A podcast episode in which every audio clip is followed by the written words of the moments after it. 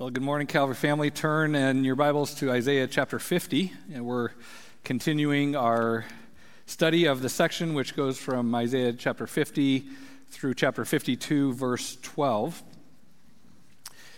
And if uh, you remember last week, we kind of gave an overall outline of that section, and um, we're going to kind of be continuing on that this morning. So if you remember from last week, we said that this section teaches us four key gospel truths, which all build one upon the other. And those truths are that sin separates us from God, separation from God causes suffering, the suffering of God's Son brings salvation, and salvation brings an end to suffering. And so you can kind of see how those are connected and how they kind of bring us full circle. Sin causes separation from God, separation from God causes suffering. The suffering of God's Son on our behalf brings salvation, and salvation brings an end to suffering. Well, we covered the first two of those four points last week, and so this week we've come to point number three, which is that the suffering of God's Son brings salvation. So look at Isaiah chapter 50. We're going to be in verses 4 through 11, which reads The Lord God has given me the tongue of disciples, that I may know how to sustain the weary one with, with a word.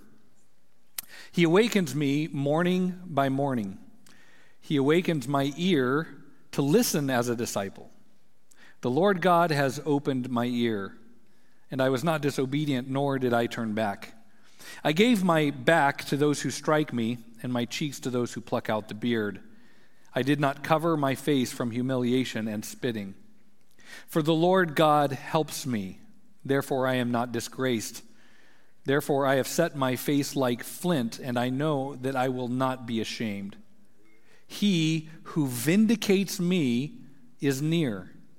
Who will contend with me? Let us stand up to each other. Who has a case against me? Let him draw near to me. Behold, the Lord God helps me. Who is he who condemns me? Behold, they will all wear out like a garment, the moth will eat them. Who is among you that fears the Lord, that obeys the voice of his servant, that walks in darkness and has no light? Let him trust in the name of the Lord and rely on his God. Behold, all you who kindle a fire, who encircle yourselves with firebrands. Walk in the light of your fire, and among the brands you have set ablaze. This you will have from my hand. You will lie down in torment.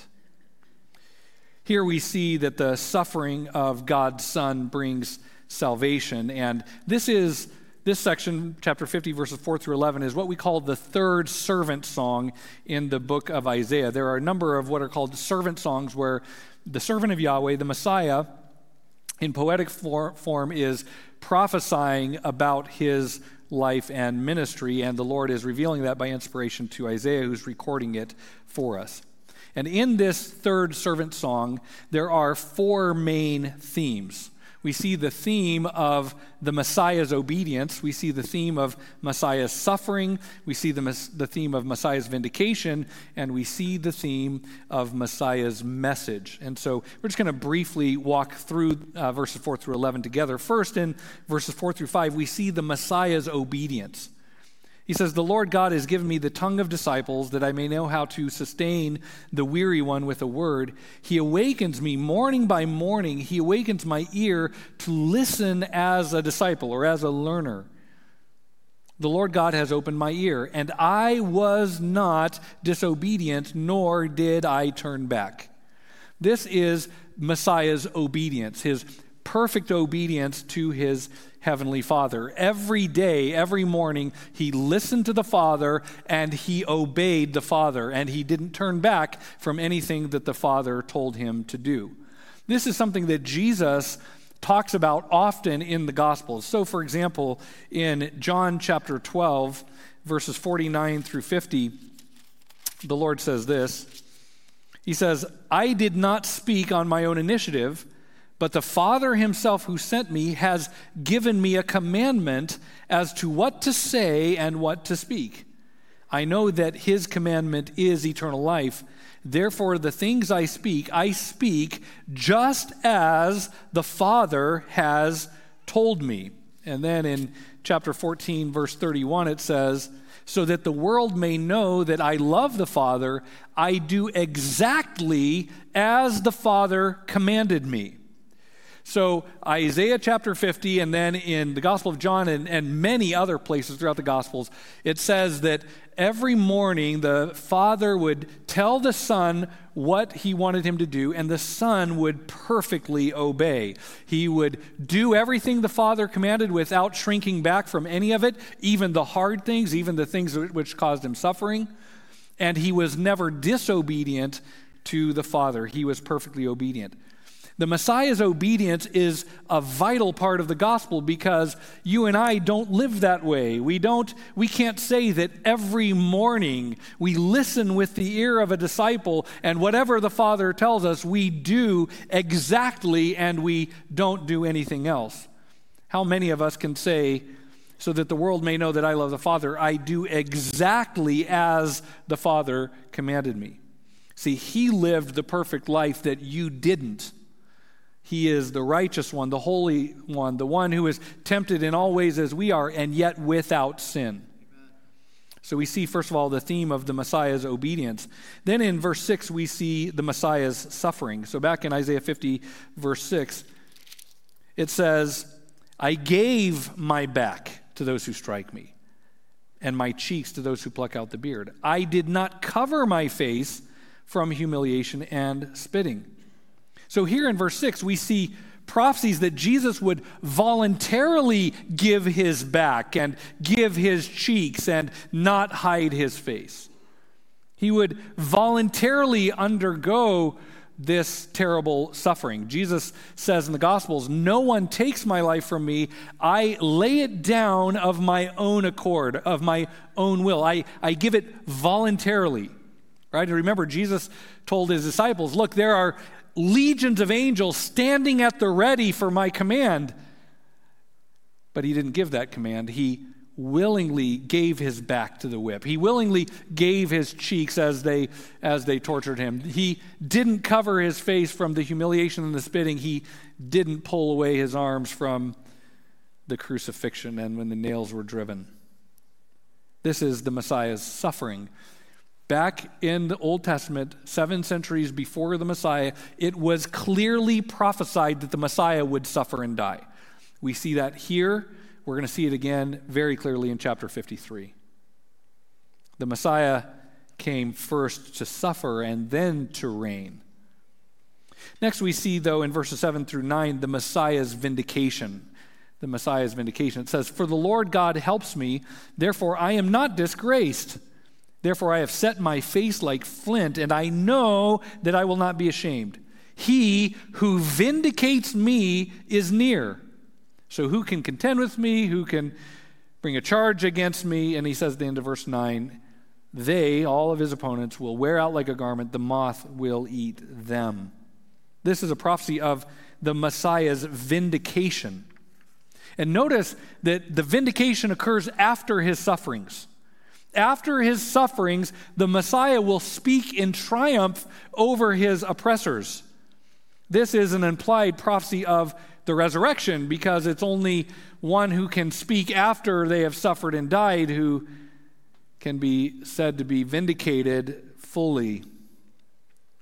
And it is the enemies of the Messiah who will wear out like a garment and be eaten by moths. This is a reference to the decay that takes place in the grave. The Messiah will not decay, those who crucified him will. Their bodies will decay in the grave, his will not.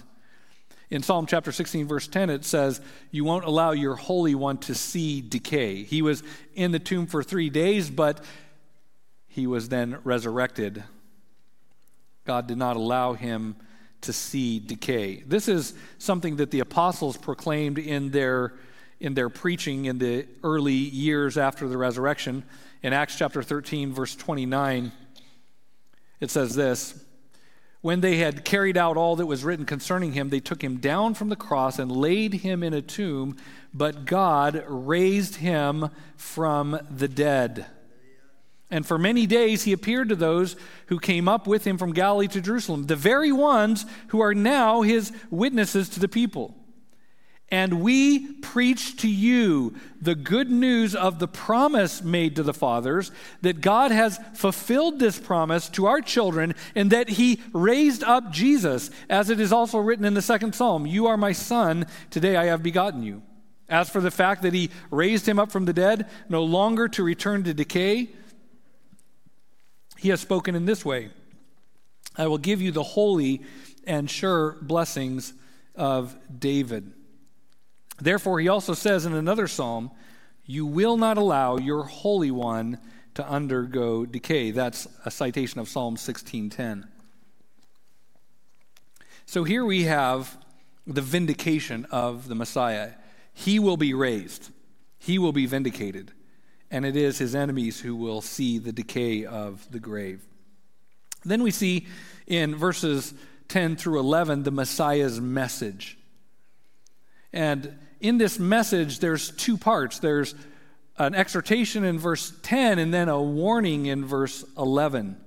In verse 10, the Messiah exhorts the people to fear the Lord, to obey the voice of his servant, to trust in the name of the Lord, and to rely on God. There's kind of four things that we're encouraged to do fear the Lord, obey the voice of his servant, trust in the name of the Lord, and rely upon God. That's the Messiah's message. And then in verse 11, there's a warning, which says that if people do not repent, they are lighting a fire for themselves. They're surrounding themselves with firebrands, and they will, if they don't repent, ultimately lie down in torment in the hell that they have made for themselves. And God says that His judgment will be to consign them to the path that they have chosen. He says, You will receive this from my hand. You will lie down in torment. We talked about that last week. This is the Messiah's message repent or perish. Mark chapter 1, verse 15, it says, Jesus came into Galilee preaching the gospel of God and saying, The time is fulfilled and the kingdom of God is at hand. Repent and believe in the gospel repent and believe in the gospel. This is the Messiah's message, and we must heed it. So, in the third servant song, which goes from verses 4 through 11, the message of the Messiah is that his suffering will bring salvation. And that's going to be developed to much greater detail later on in chapter 53. Well, after the third servant song, chapter 51 continues that theme of the Messiah bringing salvation. Look at chapter 51, verses 1 through 8. It says, Listen to me, you who pursue righteousness, who seek the Lord.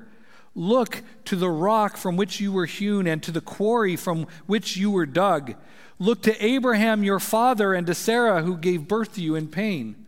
When he was only one person, I called him, then I blessed him and multiplied him. Indeed, the Lord will comfort Zion he will comfort all her waste places, and her wilderness he will make like Eden, and her desert like the garden of the Lord. Joy and gladness will be found in her, thanksgiving and the sound of a melody. Pay attention to me, O my people, and give ear to me, O my nation, for a law will go forth from me, and I will set my justice for a light of the peoples. My righteousness is near. My salvation has gone forth, and my arms will judge the peoples. The coastlands will wait for me, and for my arm they will wait expectantly. Lift up your eyes to the sky, then look to the earth beneath. For the sky will vanish like smoke, and the earth will wear out like a garment, and its inhabitants will die in like manner. But my salvation will be forever, and my righteousness will not wane. Listen to me, you who know righteousness a people in whose heart is my law. Do not fear the reproach of men, nor be dismayed at their revilings. For the moth will eat them like a garment, and the grub will eat them like wool. But my righteousness will be forever, and my salvation to all generations. In this section in verse 1, the people are encouraged to look to the source It says, Look to the rock from which you were taken, to the quarry from which you were taken. Look back to where it all began. And then in verse 2 it says, Look to Abraham, your father. So, what is it talking about? It's talking about the Abrahamic covenant, God's promise to Abraham. That's the rock, that's the quarry. And they were taken from that rock, from that quarry. They were descendants of Abraham. And he's saying, Remember that when Abraham was just one guy, I made a promise to him. And now look, there are millions of you. There's a mighty nation, just as I said. So, look back and see how I kept my promise. I kept my promise to Abraham. I'm going to keep every promise I make. In verse 3, they're reminded that the ultimate fulfillment of the Abrahamic covenant, the promise God made to Abraham, would be fulfilled in the kingdom of the Messiah, in his millennial reign. And in this millennial reign, as is taught multiple times throughout the book of Isaiah, it says that the earth and Jerusalem and Israel in particularly will be transformed into a status just like Eden was. Look again at verse 3. It says, Indeed, the Lord will comfort Zion. It's a reference to Jerusalem. He will comfort all her waste places, and her wilderness he will make like Eden and her desert like the garden of the Lord. Joy and gladness will be found in her, thanksgiving and the sound of a melody. When Christ returns and he begins his millennial kingdom, he's going to cause that barren wilderness which surrounds Jerusalem to blossom, blossom like Eden. There's going to be springs and there's going to be luscious vegetation. It's going to be the most beautiful place in the world. Messiah's kingdom will be filled with joy and gladness, with thanksgiving and the sound of a melody. Isn't it going to be awesome to hear that music? We get little tastes here that our choir so wonderfully provides for us, but imagine the millennial choir. I don't even know who or what that will be, but you know, as good as ours is, it's going to pale in comparison. Although we will get to be a part of it, so that will be neat. In verses 4 through 5, it says that the Messiah will reveal a new law for his kingdom. This new law, what the New Testament calls the law of Christ, is what will finally bring true justice. Verse 4 Pay attention to me, O my people, and give ear to me, O my nation. You see, the nation belongs to the Messiah, he is their rightful king. And then he says, For a law will go forth from me and I will set my justice for a light of the peoples. So, God had given Moses the Mosaic law, right? Moses had given them the old covenant law. Now, Jesus the Messiah, the one to whom all of this has been pointing all along, says, Look, when I come as the rightful king of this kingdom, a law is going to go forth from me. It's not going to be the law of Moses, it's going to be the law of the Messiah. And this law will bring justice and it will be a light for all of the peoples. In verse 5, he says, My righteousness is near, my salvation has gone forth, my arms will judge the peoples, the coastlands will wait for me, and for my arm they will wait expectantly. There's coming a righteous government with a new law inaugurated by Christ the Messiah himself. The law of Messiah's coming kingdom will not be the law of Moses from the old covenant. It will be a law which the Messiah says goes forth from me. And we see that law. Jesus comes then, and in the Sermon on the Mount and in other places, he lays out his law. He lays out the new law for the kingdom.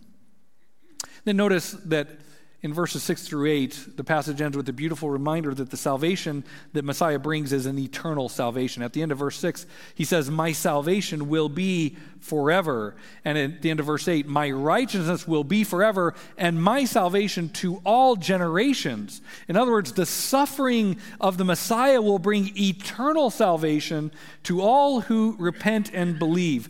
There will be this glorious, glorious kingdom that the Messiah will bring. So, The suffering of the Messiah will bring eternal salvation. And that then brings us to the final major point in our outline, which is that salvation brings an end to suffering. The suffering of Messiah brings salvation, and his salvation brings an end to suffering. Chapter 51, verse 9 says, Awake, awake, put on strength, O arm of the Lord. Awake as in the days of old, the generations of long ago. And I, I want to draw your attention to that repeated word awake, awake. Awake, awake. Those two repeated words, that, that well, it's the same word repeated twice, occurs in chapter 51, verse 9. Then it occurs again in chapter 51, verse 17 and then it occurs again in chapter 52, verse 1.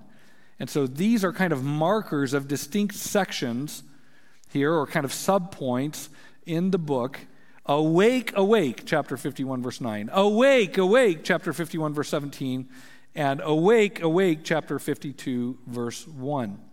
Now, I preach from the New American Standard uh, 95. The Lord has blessed us with a number of very good and reliable translations. I love the New American Standard. I think it's uh, the most uh, accurate translation out there. But this is one case in which I think some of the other translations help you see the structure a little better because in chapter 51, verse 17, the New American Standard translates those words as rouse yourself, rouse yourself. And so you kind of miss the fact that it's the same Hebrew word as occurs in chapter 51, verse 9, again in chapter 51, verse 17, and then again in chapter 52, verse 1. So I think I wish the translators there had used the terms awake, awake. The translation is correct, but you kind of can't see that it's the same Hebrew word. And it's a good reminder to read it when you're studying a passage, read from one or two or three of the good and solid translations. Read, you know, I like to recommend people read from the New American Standard, read from the English Standard Version, and then read from like the New King James Version, and that will kind of give you um, a couple different uh, wordings, that uh, a couple different uh, translations to help you see the fullness of the original text. But these words, awake, awake, are repeated three times. And uh, I kind of joked in the first service that, you know, preachers love when the words awake, awake are in the sermon, right? Because like three of you just woke up and we're, we're like, he's talking to me. No, no, it's just in the text, but, but do wake up. I kind of joke, you know, preachers either give a physical or a spiritual blessing to the people who come, right? You know, some get a good nap and uh, that's a physical blessing, and others, get the spiritual blessing. So, but we want to at least aim for the spiritual blessing on at least most Sundays. Awake, awake. Notice, by the way, I just want to, uh, this is a brief aside. The phrase awake, right? Be awakened. Our world loves to take biblical concepts and then import into them a meaning so foreign to the text. The Bible talks about being awakened. What does it say about being one who is, as maybe the common terminology is, woke? What does it mean to be awoken from a biblical standpoint? This is a plea, repeated three times awake, awake. And I want to kind of take those three points and the three subsections that are there and draw three subpoints in our outline. So we're in the section where we're talking about salvation bringing an end to suffering. And now we're going to talk about three ways that Christ will bring an end to Israel's suffering. So the main idea is that Christ, the Messiah, is going to bring an end to suffering. Well, how is he going to bring an end to suffering? And we see three subpoints, three ways that Christ is going to bring an end to Israel's suffering. First, he will bring a return to Israel's land. Then he will bring recompense to Israel's oppressors, and then he will bring rejoicing to Israel's believers. So let's go through those three subpoints. First of all, with the return to Israel's land. Look at chapter 51, verses 9 through 16. Awake, awake, put on strength, O arm of the Lord. Awake as in the days of old, the generations of long ago. Was it not you who cut Rahab in pieces, who pierced the dragon? Was it not you who dried up the sea, the waters of the great deep, and made the depths of the sea a pathway for the redeemed to cross over? So, the ransomed of the Lord will return, and come with joyful shouting to Zion. And everlasting joy will be on their heads. They will obtain gladness and joy, and sorrow and sighing will flee away. I, even I, am he who comforts you. Who are you that you are afraid of man who dies and of the Son of Man who is made like grass, that you have forgotten the Lord your Maker, who stretched out the heavens and laid the foundations of the earth? That you fear continually all day long because of the fury of the oppressor as he makes ready to destroy? But where is the fury of the oppressor? The exile will soon be set free and will not die in the dungeon, nor will his bread be lacking. For I am the Lord your God, who stirs up the sea and its waves roar. The Lord of hosts is his name. I have put my words in your mouth and have covered you with the shadow of my hand, to establish the heavens, to found the earth, and to say to Zion, You are my people. Christ will bring a return to Israel's land. And he's going to talk at the beginning in verse 9 and, and on through verse 10. He's going to remind the people of when God had done this before. He mentions Rahab. He says, Awake, O Lord, as in the days of old, the generations of long ago. What is he talking about in the past? Well, he's talking about the Exodus. He mentions Rahab. That's an Old Testament nickname for Egypt. He mentions the drying up of the sea and the passing by of the, the passing over of the redeemed.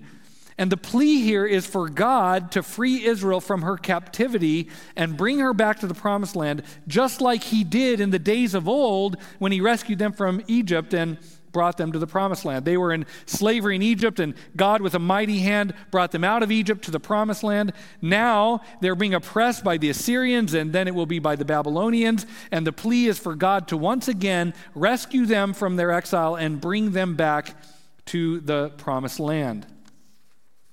And verse 11 promises that God will do this. The ransomed of the, of the Lord will return and come with joyful shouting to Zion. The believing remnant of Israel will return to the promised land. And he says, Look, you can know the Lord is going to do that in the future because of what you already know he did in the past. If he freed you from Egypt, he can free you from the Babylonians.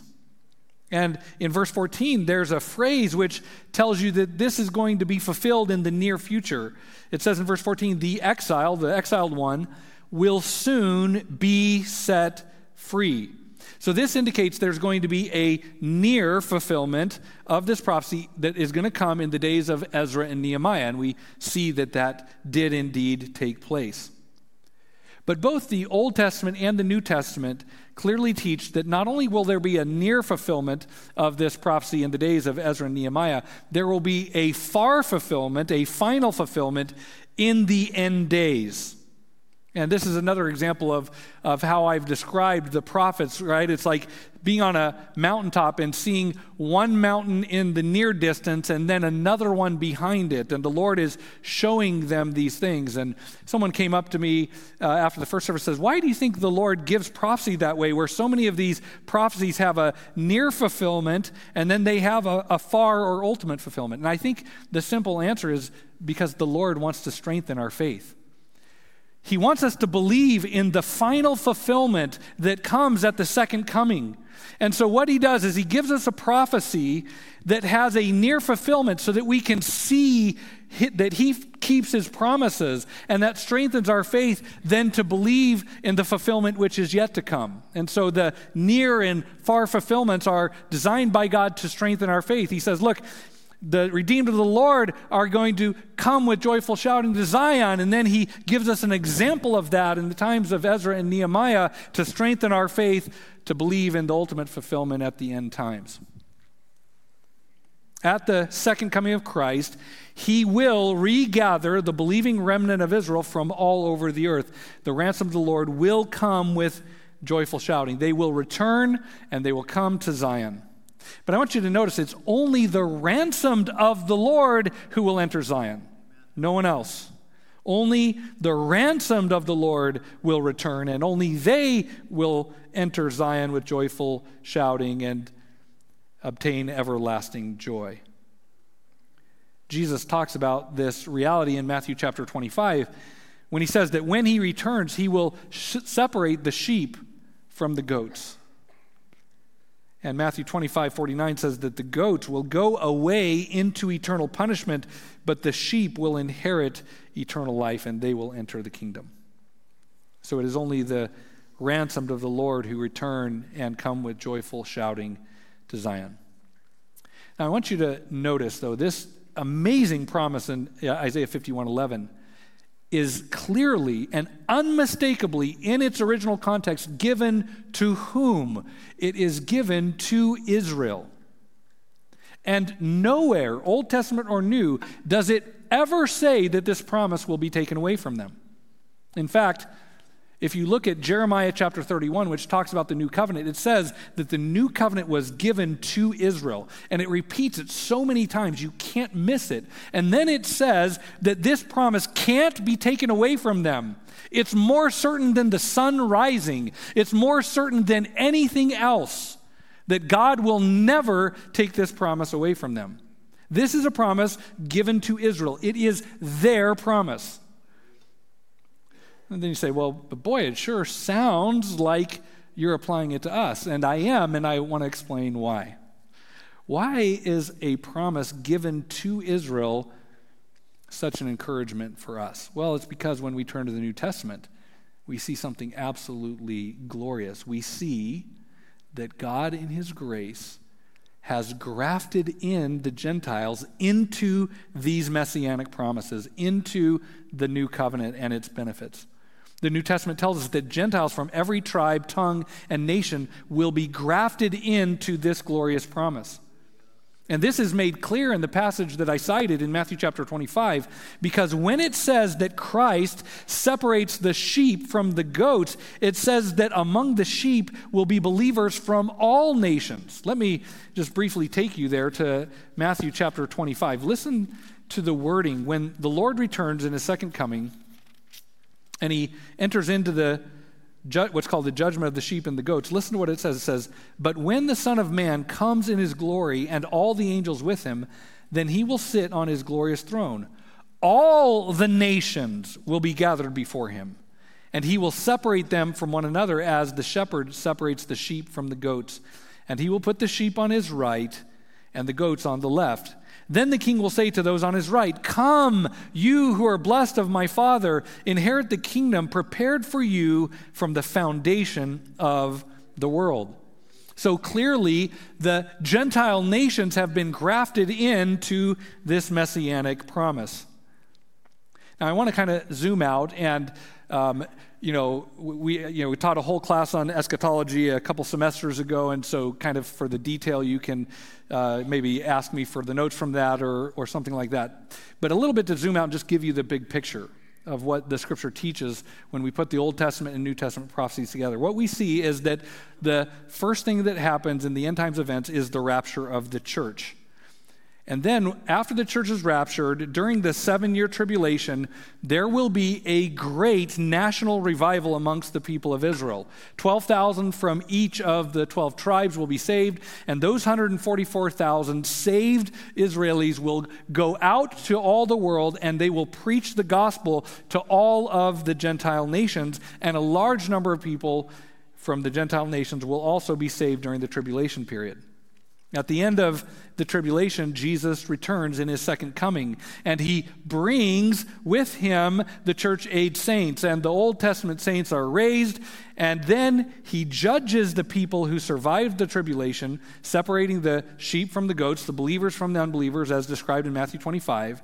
And then the redeemed of all the ages, the Old Testament saints and the church, and then the tribulation believers, they will all enter his glorious kingdom as he rules and reigns from Jerusalem for a thousand years. And so the ransomed of the Lord will return and they will come with joyful shouting to Zion. So while that promise, Isaiah 51:11, was given to Israel, since the Gentiles have been, by God's grace, grafted into that promise via the gospel, it is a promise for all believers of all the ages. And that means it's for you, that means it's for me, and that is why we can rejoice in those precious words. we will enter the holy city with joyful shouting. We will watch the deserts around Jerusalem blossom like Eden because of the presence of Christ. We will have everlasting joy, as verse 11 says. Christ will give us gladness and joy. And it says, All sorrow and all sighing will flee away forever. I want you to think about it. No more sorrow. You've heard many sermons about that. But I, I want to focus in on the word no more sighing. Sorrow and sighing will flee away. I was thinking about that this week. When do people sigh? I think there's kind of three kind of things that make us sigh. The first is we sigh when we regret the past because we can't change it. We just we think about maybe either something we've done which we're ashamed of or some tragedy that we've experienced and we can't do anything to change it and so there's no words. And so the air that normally forms words comes out empty. Just a, a, sigh. We sigh when we're regretting the past. Well, when else do we sigh? We sigh when we're overwhelmed in the present.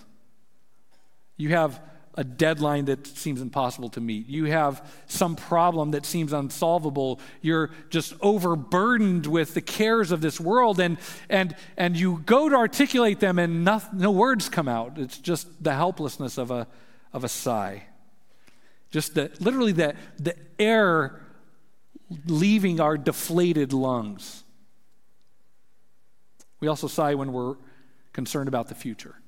When we see the storm clouds of problems gathering, when we worry about what our children or grandchildren, what kind of a world they'll grow up in, and we look on the gathering storm clouds and we sigh because there's nothing we can do to ensure that they won't suffer.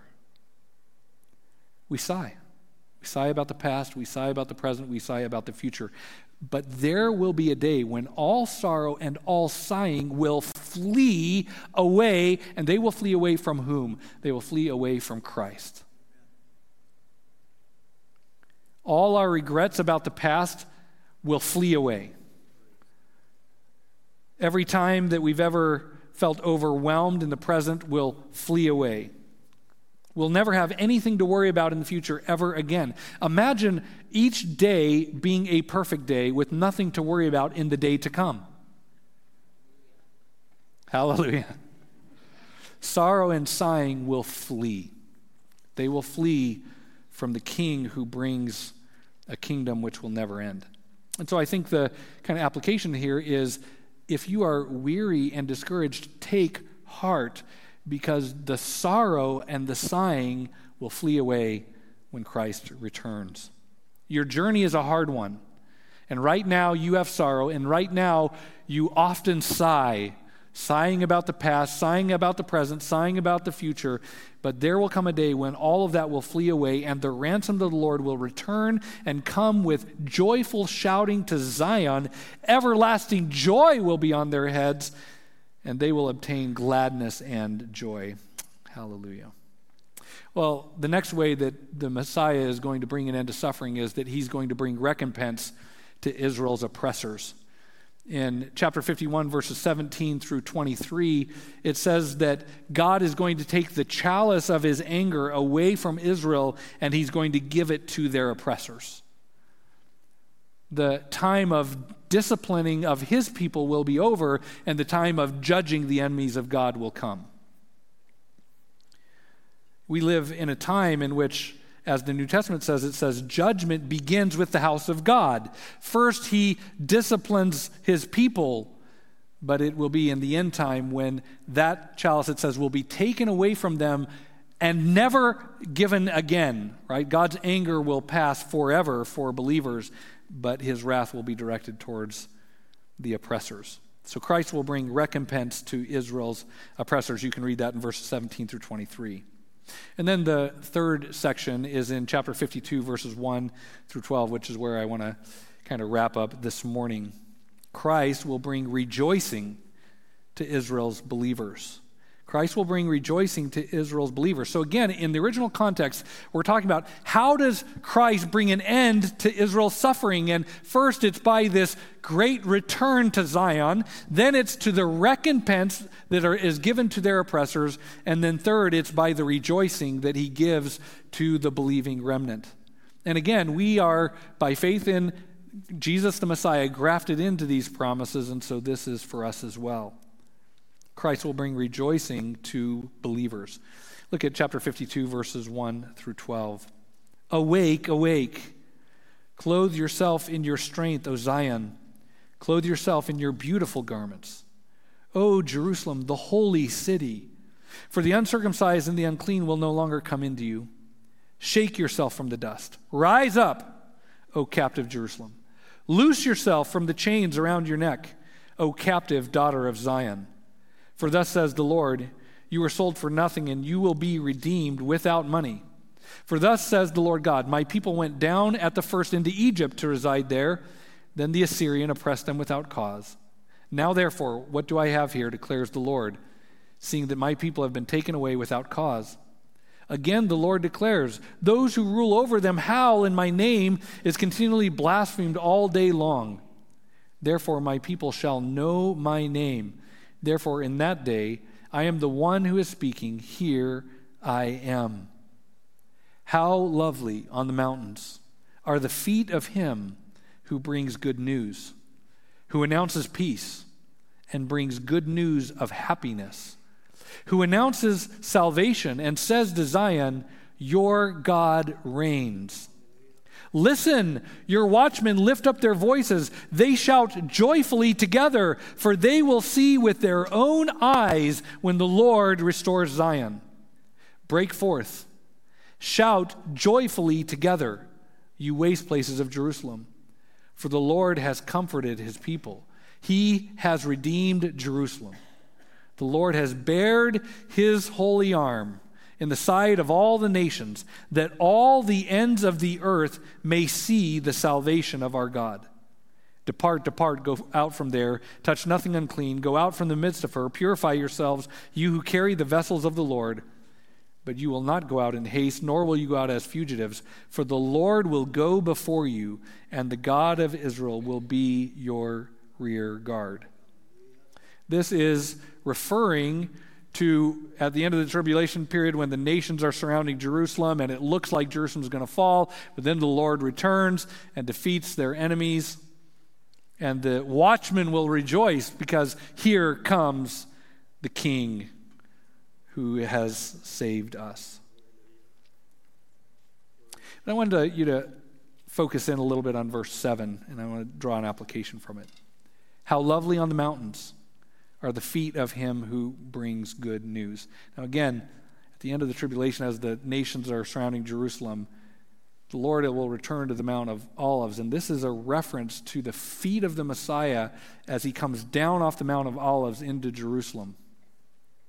How lovely on the mountains are the feet of him who brings good news, who announces peace and brings good news of happiness, who announces salvation and says to Zion, Your God reigns this conquering king, this Savior who comes with that long awaited good news. The one that causes the watchmen of the city who, are, who have been staring out, waiting for the enemy to come, they see now the Lord coming. They will shout joyfully together. They will see it with their own eyes when the Lord restores Zion. So break forth, shout joyfully together because the Lord has comforted his people. He has redeemed Jerusalem. He's bared his holy arm in the sight of all the nations, so that all the nations, ends of the earth, will see the salvation of our God. This same conquering king, this Savior who comes in and rescues Jerusalem, is the one who has commissioned us as the church, as his ambassadors, to announce all this to the world before it even happens. And I want you to think about the dichotomy between what the scripture teaches about what we are to announce as ambassadors of Christ and then what the world tells us. What, what, what does the world tell us, tell us? Well, the forces of evil continually bombard us with messages that say, keep it to yourself. Keep it to yourself. We don't mind inside your church. don't mind inside your house. We don't even really mind so much inside your heart. Just not out your lips, please. Keep it to yourself. Faith should be private. Keep it close to the vest. To try to convert someone is bigotry. To push your beliefs on others is rude. Those are all lies. It's propaganda from the kingdom of darkness. Satan, it says, holds people captive to do his will. And the good news is what the Lord uses, the proclamation of the gospel is what God uses to free them from his grip. So, of course, he wants you to keep silent. Of course, he doesn't want the good news of the gospel to pass their ears lest it go into their heart and they burst out of their hands with the rescue of the new birth. The enemy of souls wants the ambassadors of Christ silent, private. What kind of ambassador is it that is given a message to declare to the people and who says, Well, it's just my private faith? It's just my private faith. Friend, you don't have the right to keep this private. You do not have the right.